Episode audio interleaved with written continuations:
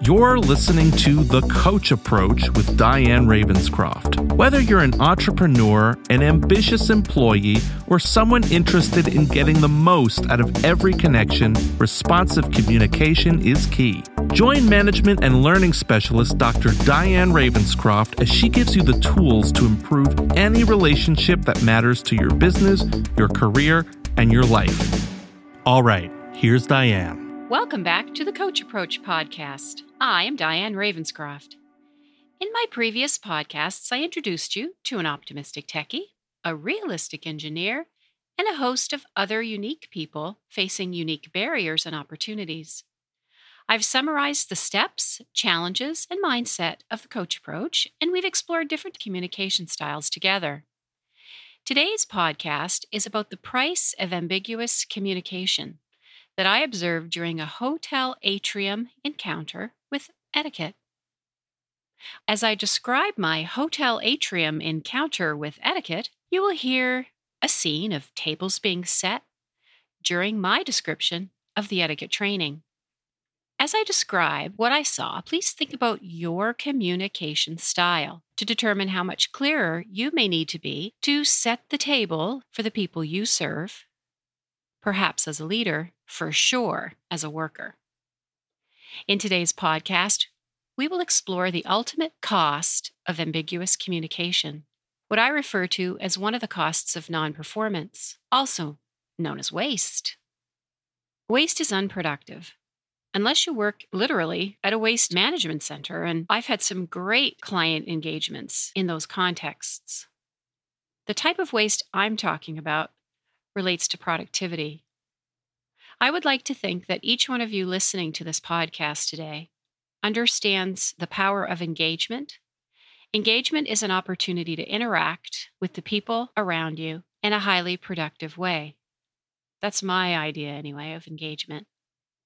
Unfortunately, the costs of non performance, waste, happens a lot in organizations and is usually the context that I'm brought in to help support and provide resources. Let me say it this way. And as I make these statements, you might just hear our first acronym for today's podcast W A S T E. Here we go. Waste is unnecessary. And when you work in an organization committed to engagement, waste won't happen as often. If you wait for information instead of asking, if you sense something is best instead of trying to confirm your gut with real information, reaching out to somebody for an answer, you waste time. Engagement is necessary. Engage with the people who can inform you. Ideally, they inform you clearly. Waste. W A S T E. If you wait instead of ask, that's non performance, especially if you wait too long. If you try to get a sense of what to do without trying to reach out to somebody who can help you, that's potentially a waste of time. Engagement is a way to focus on performance and eliminate waste. If accuracy and precision is part of your role, you know you cannot afford to have waste.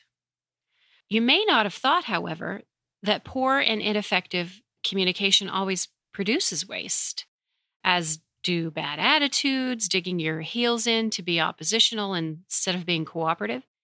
And my least favorites, resistance and rebellion. I much prefer receptivity. Some forms of work waste are tied to personal maturity and personal responsibility. There's no doubt about that.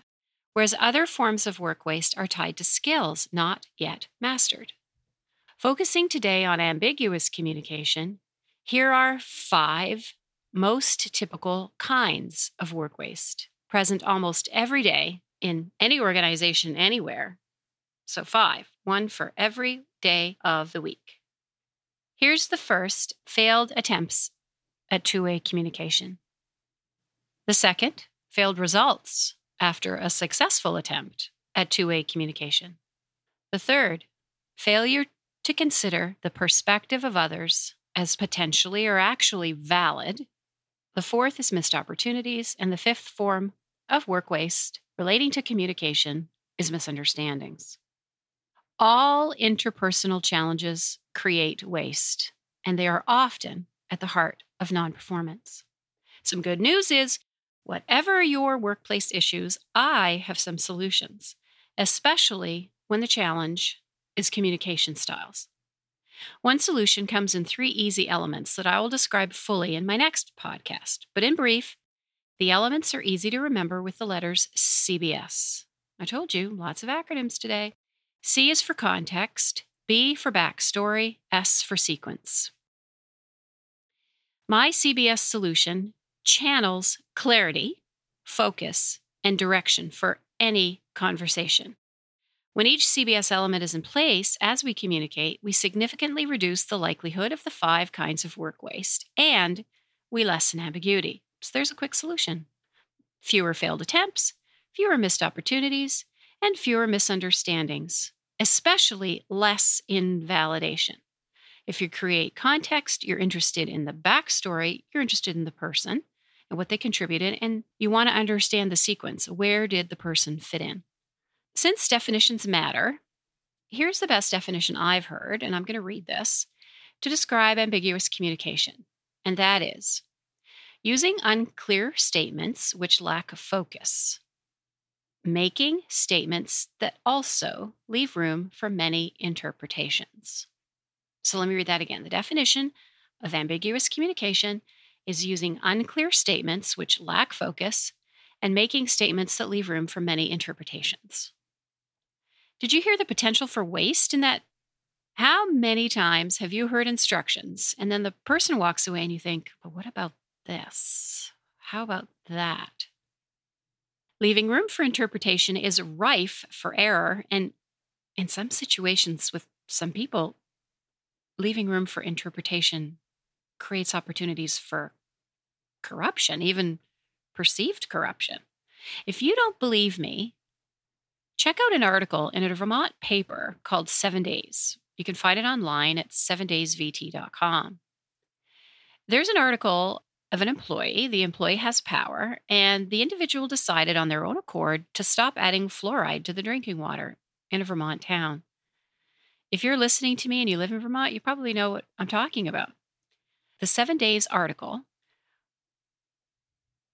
points out how the person interpreted aspects of his role in a certain way. So he acted in accord with his interpretation. Just Google Richmond, Vermont fluoride, and you may see a person who looks like Santa Claus pop up on your monitor. That's the story rife with ambiguity. Ambiguity in paperwork, that is. So, ambiguity is not just about verbal communication, it can be found in documents galore. I know what you're thinking. If you're responsible for employee manuals, if you're responsible for teaching important standards, you really don't want to have any ambiguity. I remember talking with someone who was new to HR. It was their first role, and they were working with a small business. And they hired me because I had a background in HR consulting. They hired me to just partner with them, to just be alongside them so they didn't miss anything. And the first thing they wanted to tackle was the employee manuals. And the person said to me, Look at this, Diane. I could drive a Mack truck through this guideline. I could drive two Mack trucks through this policy. And on we went. Certain contexts require really, really tight guidelines. So you don't want to be ambiguous in your communication of policies and standards and guidelines and mandates, obviously. But this podcast focuses on the spoken word, not the written word. And I came face to face with the importance of clear, unambiguous communication when many years ago I arrived quite early for an important meeting. What was happening around me looked really interesting. I, I arrived, there was a lot of people standing and watching what looked like etiquette training. But it was etiquette training on a grand scale. It was in a local hotel, and everyone was focused, focused on details while beautiful items were paraded out one by one. I observed these dedicated people for less than an hour as they were writing and sketching. And the words and actions made quite an impression on me, so I'm, I'm going to share it today. I wish I could find the facilitator to thank him for changing the way I speak, listen, and think about communication. To this day, the experience was that memorable. I don't typically arrive an hour before an event that I facilitate, but at the time I lived in Essex Junction, Vermont. And when you move to a place, you don't always know what the bus schedule is. So you learn the hard way what the bus schedule is by being stuck behind several different school buses, going to several different schools, and potentially arrive late to your destination. So I had learned about the different shortcuts, even though some of my neighbors didn't want to tell me what the shortcuts were, because in their words, it won't be a shortcut if we tell too many people. A known traffic challenge exists in Five Corners, so coupled with Five Corners and the different bus schedules, I left very early. And that meant I arrived very early at this downtown hotel. And since I'd set up my room the night before, I decided to wait for my group alongside this etiquette training. I like to set a nice table for my guests, so yeah, what could I learn? What I saw and heard all those years ago helped shape and inform the coach approach. I may have only been watching and listening a short time, like I said, under an hour, but the experience truly shaped my communication style. Perhaps my retelling will impact your communication style also. I should mention that I had my digital recorder with me, and months after, I transcribed my observations and reflections. Those notes have been in a filing cabinet for years, I confess the paper files in my life have yet to be scanned into electronic files. Someday. But today, I'm really excited to finally share this experience with you. As I share this true story, I'll be making observations and noticing rather than judging. That is important to me to say. Here's what transpired first, the ambiance, and then the communication style. An internal trainer from the hotel, I could see it was an internal person because they had a name tag on with the logo and everything of the hotel. This person was surrounded by what looked like expensive, rare props straight out of a dining room scene from Downton Abbey. He pointed to, lifted, and generally showcased special items ready to use and display on tables. It was quite the setting, and I was drawn in. I was noticed standing near the group, so I whispered and I asked if I could watch. I quietly said I'd arrived early from my event right next door. Do you mind if I watch? I told them who I was, and I'd like to take some notes if that was okay. I held up my digital recorder and said, I'm going to use this too. Nobody objected. I was excited. The group was also very attentively taking notes, and some were drawing images of every imaginable fancy plate, glass, goblet, and shiny cutlery that was wheeled out and assembled with great care and placed onto a bright, white, crisp tablecloth. With precision and impressive, exceptional, I would say, attention to detail. What struck me about the trainer's communication style, though, was directions were being given with words that left me more perplexed than prepared. If it had been my job to duplicate this elegant setting, I really don't think I could have done so after watching, listening. You see, the instructor spoke emphasizing only what not to do, as the details were stated, while placing items where they belonged. What not to do verbally, with a hint of what to do visually, as I saw one drawing on a whiteboard, but other than that, everyone was really needing to pay close attention to the instructions and the descriptions as more and more items were brought out on trays. Picture yourself trying to learn through these statements and actions as I described some of what was said and some of what was done. So this was transcribed, so I'm going to be reading.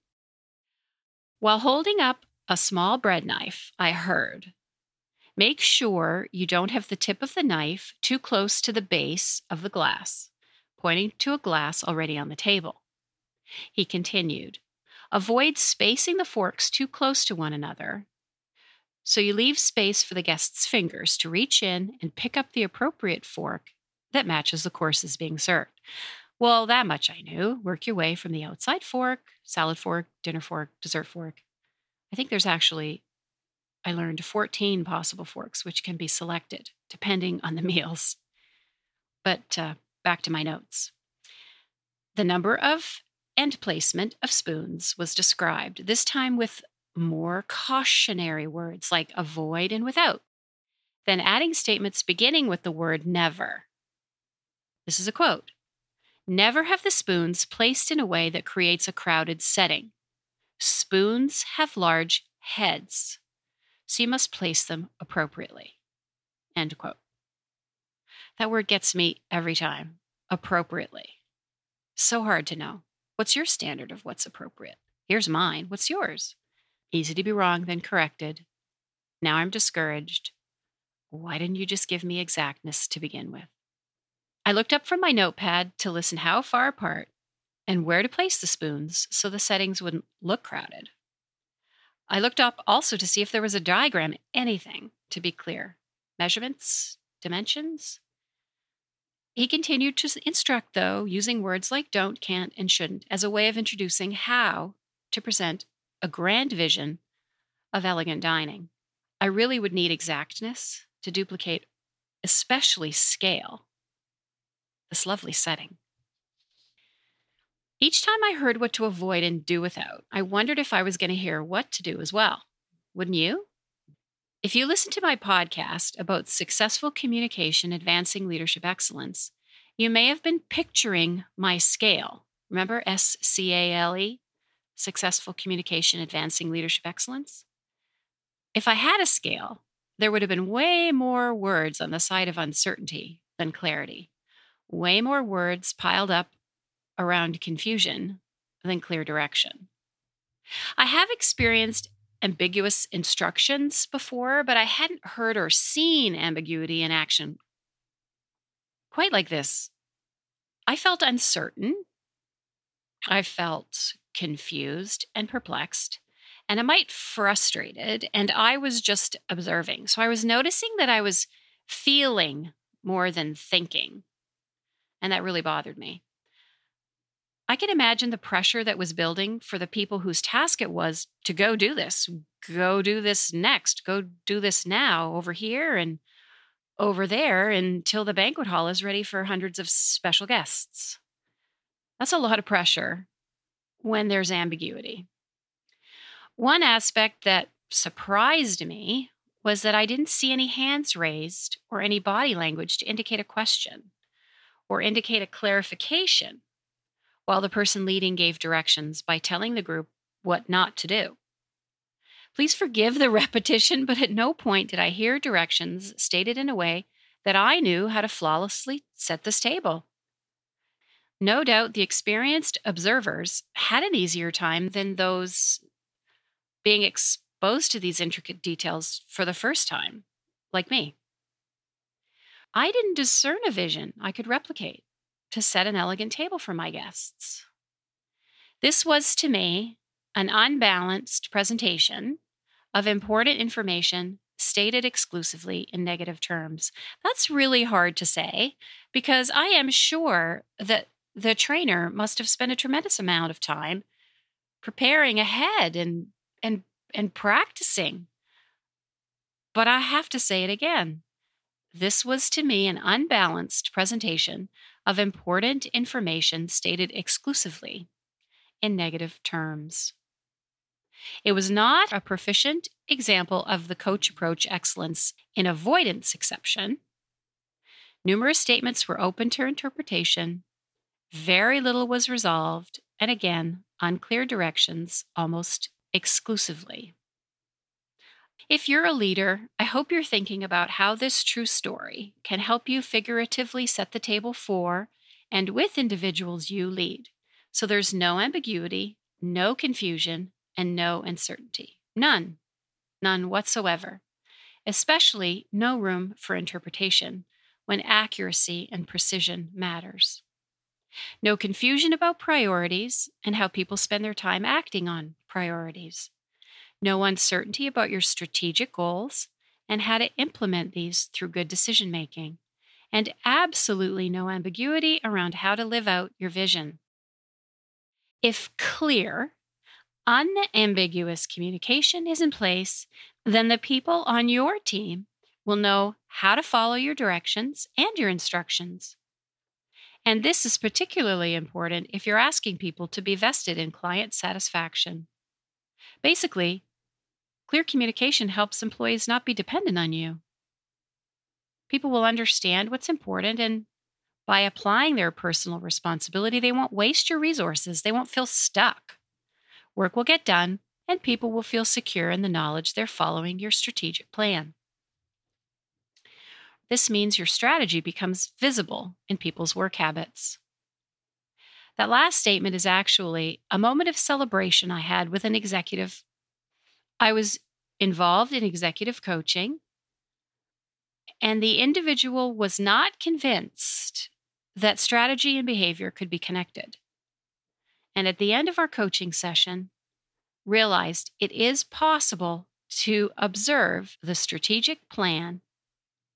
If you don't know how to make your organization's strategy visible in people's work habits, let's talk. I hope you're seeing some of the benefits of avoiding ambiguous communication. I hope you're seeing how clear communication creates clarity. So let's get focused. Let's be ready to take action and, and be engaged. So join me next time to learn more. Until then, I am Diane Ravenscroft, and I hope you have enjoyed this episode of the Coach Approach podcast. Bye for now. Thanks for listening.